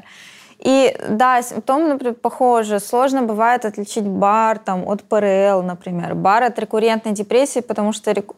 это может выглядеть как рекуррентная депрессия десятками лет, а потом раз и гипомания, и такие, ой, оказывается, это бар. Но до этого просто не было причин предположить, что это бар. Поэтому это сложная диагностическая работа. Даже не пытайтесь поставить себе диагноз самостоятельно, потому что это действительно сложно. Дайте это профессионалам. Люди по 8 лет на это учатся. Mm. Зачем вам себе делать мозги с этим? Приходите, пусть люди работают. Да, давайте людям работать. А какие при депрессии могут возникать физические боли? Потому что у меня вот, например, годами болела голова, а потом угу. я начала лечить, э, лечиться у психиатра вот всякими таблетками. Головная боль магически прошла. А я хочу еще добавить э, вопрос про э, психосоматику. Мне вообще почему-то очень много э, пишут комментариев о том, что это какая-то лженаука. Ну, Психоматика это, не, это вообще это не наука. наука. Вот, мне почему-то пишут, да? что вот э, я пришла к психиатру, и он у меня спросил про психосоматику, я теперь ему не доверяю, потому что психосоматика это лженаука. Я Давайте, пожалуйста, это обсудим. Все смешалось в доме Облонских. Каждый кукуха у всех едет по-своему. Психосоматика это не наука. Психосоматика – это то, как проявляется э, на уровне вашего организма расстройства психики. Поэтому называется психосоматика, потому что психика начинает влиять на соматику. Соматика – это просто наше обычное физическое Значит, здоровье. этому стоит доверять. Это явление, которое существует, но это как из разряда верить в то, что я сижу на стуле. Ну, то есть Сейчас Карину унесло. Подождем. Я не могу, ну это такая... Ну я не могу. Но эти вопросы меня убивают. Продолжай, пожалуйста. Нет, вот, но здесь... не закончила. Ну, здесь на самом деле важно, я бы провалидировала этого человека, потому что у нас очень плохо все с психообразованием в стране. У нас, э, к сожалению, люди очень много чего не знают о нервной системе, о психике и так далее. Психосоматика не исключение. И плюс еще вокруг психосоматики, вокруг этого слова не очень хорошая репутация. Просто потому что ряд людей ее испортили, прямо скажем. А, из-за того, что ты приходишь, у тебя есть какая-то физическая проблема, тебе говорят, это психосоматика там, и так далее, но, но ты чувствуешь боль, ты не можешь с этим жить, но ты не можешь жить нормально, тебе от тебя, ну, могут возникать ощущения, что тебя просто как бы отмахиваются вот этим вот словом психосоматика. Но если вам соматический врач, терапевт или невролог сказал о том, что это психосоматика, это очень хороший врач, потому что они не любят такое говорить обычно. И посылают вас к психиатру, хорошо, сходите к психиатру. Это точно такой же врач, как и терапевт, например. Вот, кстати говоря, с, я с этими своими головными болями, мне кажется, в первом выпуске рассказывала, я вот годами ходила к неврологам, просто стабильно, не знаю, 5-10 раз в год. Меня постоянно проводили полное обследование, mm-hmm. ничего там не находили. Mm-hmm. Один раз в жизни мне сказали, там, сходите к психиатру. Я, конечно же, не пошла. Ну да, к сожалению, многие соматические врачи не отправляют к психиатрам, психотерапевтам. Жаль, очень жаль, потому что, как правило, наши клиенты, те, которые должны к нам дойти, они идут в первую очередь к соматическим врачам, в том числе потому, что при депрессии возникают вот эти вот соматические расстройства, возникают расстройства желудочно-кишечного тракта. Почему? Потому что глюкокортикоиды, и он начинает плохо работать, например. А, возникают головные боли, там могут, могут возникать разные болевые ощущения, например, да. А, поэтому можно сходить к неврологу, тут действительно нужно отличить соматику от психосоматики. Это важно. И это проще всего сделать через соматического врача, который посмотрит, продиагностирует, скажет, что там чисто физических проблем нет. Если чисто физических проблем нет, идите уже к психиатру, значит, это психосоматическая проблема. То есть вам нужно просто подлечить психику, чтобы ваша соматика перестала вас беспокоить. Вот и все, вот о чем психосоматика. А еще вот я помню, меня спрашивали про причинно-следственную связь. Может ли физическая боль потом вызывать вот депрессию? Конечно, безусловно, мы же не можем нормально жить, когда, мы, когда у нас постоянно возникают боли. Это высокий, то есть боль это всегда для организма стресс. Стресс это что? Это глюкокортикоиды. Когда у нас постоянно постоянно мы находимся в состоянии стресса, в нервной системе начинает возникать нейромедиаторный дефицит. И мы плюхаемся в депрессию. Да, конечно, это... Тут и физический фактор, и психологический фактор. Потому что ну, с психологической, с эмоциональной точки зрения это тяжело. Ты не можешь нормально функционировать из-за боли. Когда ты, например, сидишь, разговариваешь о депрессии, у тебя безумно болит поясница. Это ад просто иногда. И это в том числе психологический фактор. Да? Поэтому А, безусловно, безусловно, это может привести к депрессии. А, давайте поговорим о том, как э, лечить депрессию. Угу. Во-первых, идите к профессионалу, который вам назначит грамотное лечение. Не лечите самостоятельно. Я очень прошу А как же йога? зрителей. А как же огород покопать, еще скажи? Огород. А А как же зарядка? А завод, а шахты. Конечно. Меня а как отправляли в офис просто побольше посидеть. Про африканских детей нам много говорят, конечно, что это там. Пять километров за Голодающие чистой дети в водой. Африке. Как же голодающие дети в Африке, да. Не, конечно же, это проблема. Да, лечиться нужно идти обязательно к профессионалу, потому что подбор лечения это тоже сложный процесс. Очень хорошо, что у нас нельзя купить антидепрессанты или еще что-то Без без, рецепта. рецепта. Да, одно и время. бензодиазепины. Это вообще прекрасно. А, Одно время это была такая проблема. Антидепрессанты можно было достать достаточно свободно. Э, Слава богу, что сейчас это не так. Слава нашей, что там, здрав, Министерству здравоохранения. Вот. А, Это хорошо.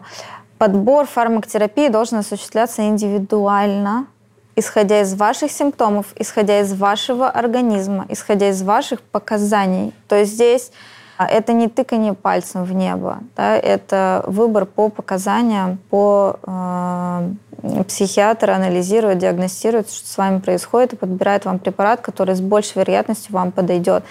Подбор фармакотерапии может занимать приличное количество времени. К сожалению, иногда это не так быстро. Иногда не первый препарат, который вам назначают, начинает вам помогать. Здесь бывает даже сложнее, чем с э, соматикой. Но вам даже с э, соматическими расстройствами вспомните, например, у вас болит голова, вы пьете одно обезболивающее, оно не работает. Вы пьете другое, оно не работает. Вы пьете третье, оно не работает. На А четвертом... потом перкацет. Например. А потом уже абузивные головные боли.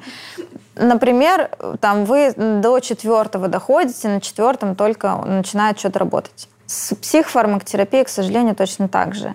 И в плане лечения фармакотерапия стоит, кстати, на третьем месте, а не на первом. А что, самостоятельно-то вылезти можно? Самотерапия. Есть самотерапия, но это не значит, что я пойду в огород, буду помнить про африканских детей, повешу себе их картинку или еще что-то в этом роде. На лопату. Для самотерапии есть прекрасные digital программки, которые я скидывала еще к прошлой. Там есть, если я правильно помню, я могла забыть. Есть что-то про для депрессии в том числе. И, в принципе, то, что там в рекомендациях для тревожного расстройства, ну, где-то одна треть очень подойдет для депрессии, на самом деле, из этих рекомендаций. И в плане самотерапии вам подскажет, опять же, специалист, к которому вы пришли. А, психиатр вам подскажет шаги для самотерапии. То есть вы первую- сначала... Первая ступенька, вы идете диагностироваться. Вы идете ставить себе диагноз, что это депрессия, а не что-то там другое. Потому что от диагноза зависит, что вы будете дальше делать и как вы это будете делать. Точно так же, как мы идем к врачу понять, это ОРВИ, ангина или танзелит или еще что-то, чтобы понять, а как лечиться-то, что с этим делать. Потому что мы можем тыкать пальцем в небо и промахиваться, и болеть очень долго, поиметь осложнения. Вот с депрессией точно так же. Поэтому нужно сначала идти диагностироваться, Потом вам врач говорит, например, о том, что все достаточно лайтово, и вы можете выйти, выехать на самотерапию. Вот вам, пожалуйста, что для самотерапии можно делать. Вы это делаете, потом приходите на повторную диагностику, например. Второй выбор – это психотерапия. А, Вас психиатр может назначить психотерапевту без фармакотерапии. Это нормально. Это значит, что у вас депрессия легонькая или на таком переходном, ну, от легкой до средней, например. Психотерапия с этим вполне может справиться достаточно быстро. Без коморбидности, если, конечно. А, без тяжелой коморбидности, ладно. И если, допустим, у вас депрессия уже средняя, такая прям средняя, хорошая, ну, в смысле... сред- Крепенькая. да, крепенькая, средняя. Если это уже средняя, ближе к тяжелой или тяжелая, вам, безусловно, значит фармакотерапию и только потом психотерапия. То есть э, фармакотерапия это третий выбор. Сначала самотерапия, потом психотерапия, потом фармакотерапия. И, как правило, мы фармакотерапию сочетаем с психотерапией. Но не всегда, когда тяжелая депрессия, депрессия, например, с э, психотической симптоматикой, психотерапевт не может работать. Тут для психотерапии нам нужно мышление, чтобы оно ну, было способно э, на психотерапию. При тяжелой депрессии к сожалению, мышление не способно на это. Поэтому сначала человека выравнивают формой, а потом уже э, человек приходит на психотерапию, и уже в сочетании фармакотерапии с психотерапией работают очень хорошо, именно в сочетании. А вот смотри, антидепрессанты назначают, они же начинают действовать не сразу. Да. Не на второй день. Не, не на второй день. Да, если они подействовали на второй день, это а, плацебо эффект. Это не, не была депрессия, все симулировали? Нет, это просто плацебо-эффект. Такое может быть, когда человек в один день выпил, и на следующий день ему уже классно. Это просто плацебо-эффект. Хорошо же, прикольно. Возрастает же есть такая тема, что в первой неделе антидепрессантов э, возрастает риск суицида. Почему? Потому что это побочка. Первая неделя приема любых таблеток – это э, неделя побочек. То есть будут возникать иногда две недели, но, как правило, первая неделя самая тяжелая в этом плане. Все побочки, которые вам будут свойственны для этого препарата, начнут вылазить. Это тошнота, рвота, это усиление суицидальных мыслей, это нарушение сна, это повышение тревоги и так далее, и так далее. Не обязательно они у вас все будут в комбо, кстати, не, не, надо этого бояться. Нужно просто держать это под контролем, наблюдать за собой, за своим состоянием, за изменением своего состояния и обращаться к психиатру, если вы понимаете, что для вас эти побочки непереносимы, значит, вам нужно менять фармакотерапию. Если у вас усилились а, суицидальные мысли настолько, что вы уже готовы э, к действиям, значит, идите к психиатру и меняйте фармакотерапию. А это не такая тема, что вот ты лежал, и начал пить антидепрессанты, у тебя просто силы появились. А настроение все еще такое, что неплохо было. Может. Mm. Да, может такое быть. А что в таком случае делать вот в эти первые недели, да, тяжелые? Это как-то окружить себя людьми или вот... Желательно э, соединять это с психотерапией, потому что вам психотерапевт поможет здесь. Даже если вот совсем делать. тяжелая депрессия? Но если, да, если совсем тяжелая депрессия, то там про психотерапию речи не идет, там, как правило, близкие люди. То есть психиатры, психотерапевт в случаях тяжелой депрессии. И психотерапии мы иногда работаем с людьми с тяжелой депрессией, ну, когда это возможно. В этом случае мы работаем в том числе с ближайшим окружением. То есть мы прям проводим совместные встречи. Это психиатр, психотерапевт, пациент, родственник, например, или просто психиатр, пациент, родственник, психотерапевт, пациент, родственник. Мы проводим, мы поясняем, ну, родственник, близкий человек, неважно. Мы поясняем близкому человеку, что ему важно, нужно делать сейчас, прям даем инструкции, что нужно делать, что можно делать, чтобы э, ваш близкий родственник, ваш близкий человек пережил вот это вот время тяжелое побочных эффектов. То есть вот к тебе приходит э, пациент да, с тяжелой депрессией, ты ему можешь сказать, что приводи кого-нибудь с собой. Конечно, да? конечно. Иногда это обязательное условие. Иногда без а... этого я не могу вести дальше. Как, какая, по твоему мнению, терапия более, больше всего эффективна? Вид психотерапии. Я здесь не буду руководствоваться своим мнением, я буду руководствоваться исследованиями. Ну, исследованиями. Исследованиями да. эффективности. По результатам огромного количества исследований наиболее эффективна когнитивно-поведенческая терапия. Угу. А то, что вот э, на гештальте ходит. Крупным планом Юли на лицо, пожалуйста. Нет. Я здесь э, так скажу, что эффективность гештальтерапии в отношении депрессии низкая по ряду исследований. Слишком низкая для того, чтобы тратить на это время и деньги. Это уже мое мнение. Так же, как и психоанализ. То же самое. Эффективность либо слишком мало изучена, либо изучена, и ну, проводились исследования, по исследованиям она слишком низкая. Поэтому смысл тратить на это время и деньги. Угу. Тем более, что КПТ может достаточно быстро помочь. Да, да, особенно если у вас нет коморбидности, у вас просто депрессия, то да, КБТ может помочь здесь за полгода. В случае, если это рекуррентное расстройство, например, то год, полтора года. А, а ремиссия наступает? Да, ремиссия наступает вообще по, а, опять же, по исследованиям 70% вывода в ремиссию.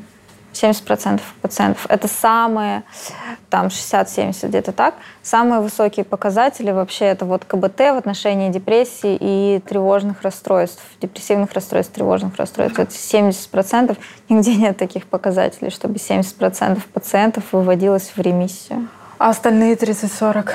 Остальные 30-40 могут либо дроп, выпадать из терапии, либо они могут быть просто э, устойчивы к терапии. То есть для них нет результата, нет эффекта вообще. Это как есть при фармакотерапии такое явление. К сожалению, и при психотерапии тоже, когда пациент устойчив к лечению, нет, не работает на нем терапия. В этом случае есть фармакотерапия, пожалуйста, пользуйтесь фармакотерапией. А если ничего не работает?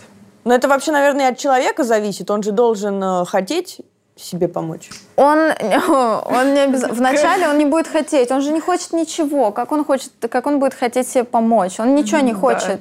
Угу. Поэтому здесь у психотерапевта, к сожалению, такая работа, что мы как бы вытягиваем. Мы в начале терапии э, депрессии более директивным, более настойчивым, больше краба из этого. Да, ведем за собой пациента, потому что его нужно вытащить, вытянуть из этого. Он не хочет это mm-hmm. делать, потому, просто потому что его мозг сейчас так работает, что ему ничего не хочется. Mm-hmm. И выходить из этого состояния. Ему просто хочется, чтобы она закончилась. Не хочется ничего делать для этого. Mm-hmm. Это нормально. Mm-hmm. Абсолютно. Для депрессии это абсолютно нормально. Терапия действительно подразумевает работу со стороны клиента. И если клиент в терапии не работает, то терапия может длиться, даже КБТ может длиться лет пять, если клиент там ничего не делает. Хотя в КБТ максимум это три года. Это прям mm-hmm. самый вообще а недопустимый практически максимум. Это слишком долго для КБТ. Поэтому если клиент не работает в терапии, конечно, она не будет работать. Если клиент на отвали принимает препараты, каждый раз забывая там или не получая вовремя рецепт, конечно, это будет плохо работать. Поэтому здесь важна ответственность пациента.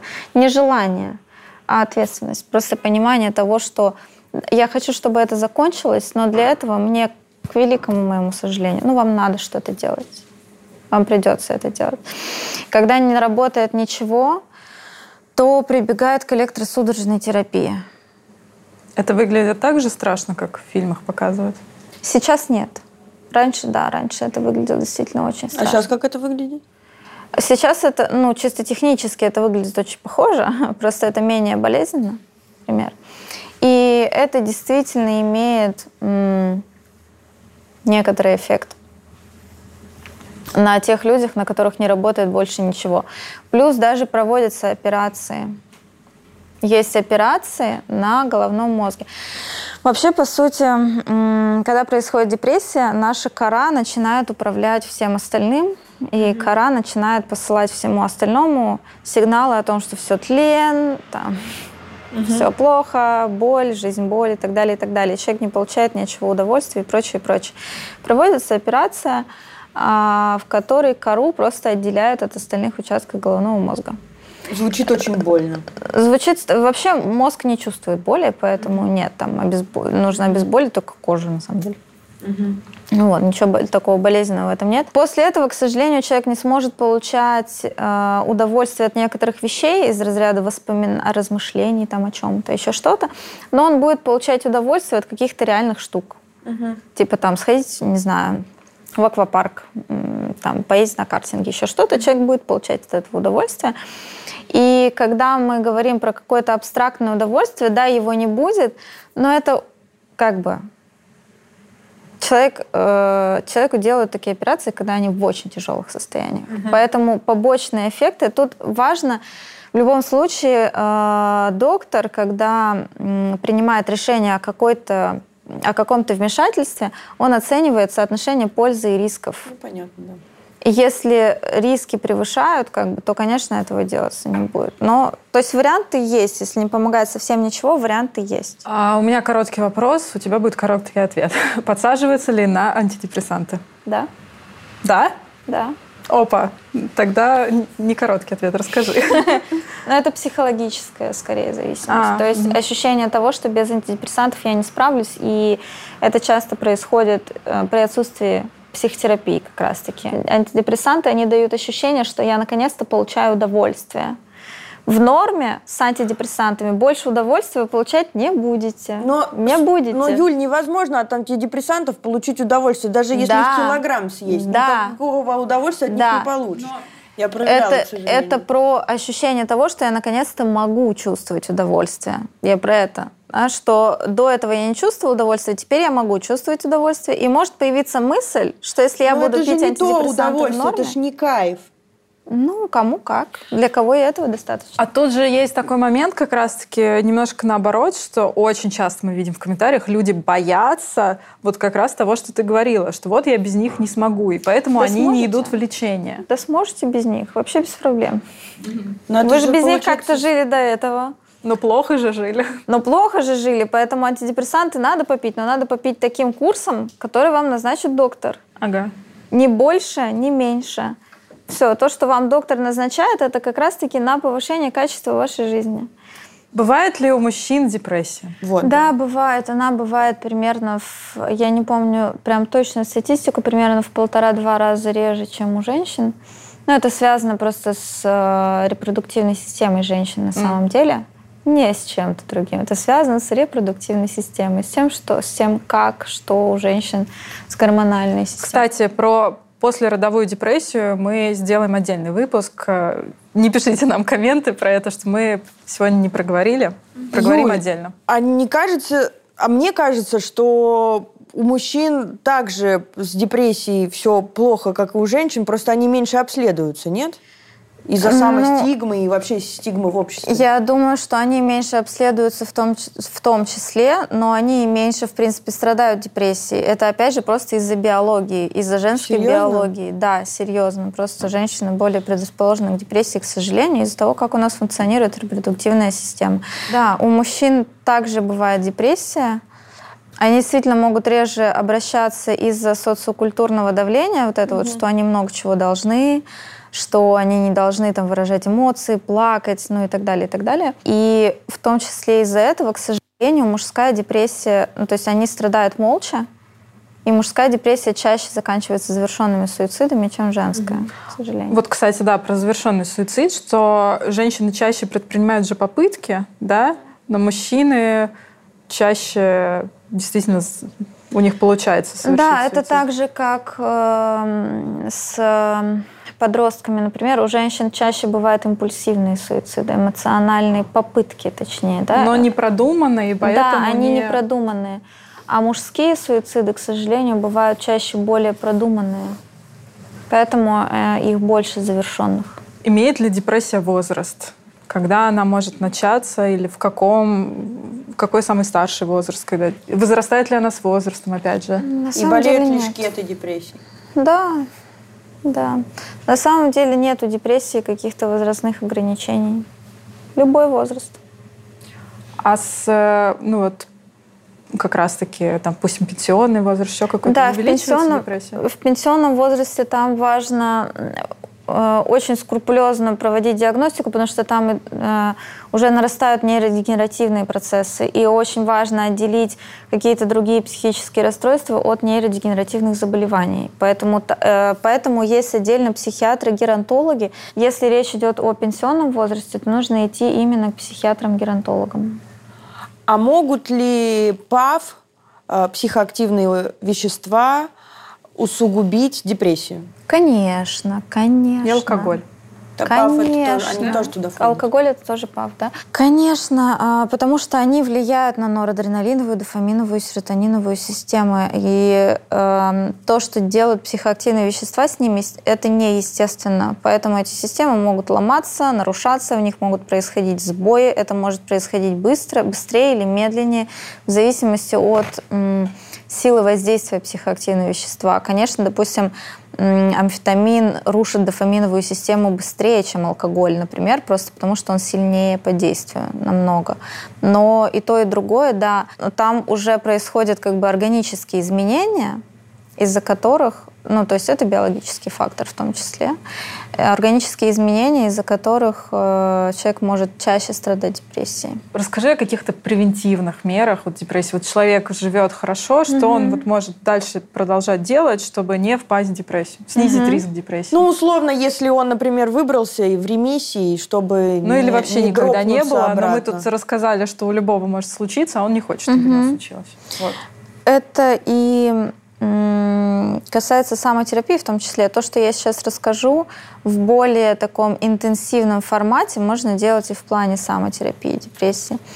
Во-первых, а, мы тут прям вспоминаем биопсихосоциальную модель, все факторы, которые в ней есть, и смотрим за тем, чтобы каждый фактор находился в хорошем состоянии, чтобы каждый фактор улучшал ваше состояние, а не ухудшал. Например, берем колоночку э, биологических факторов. Сон в первую очередь режим сна. Как бы вам сложно не было его поддерживать, режим сна очень сильно влияет на нервную систему, очень сильно, поэтому режим сна.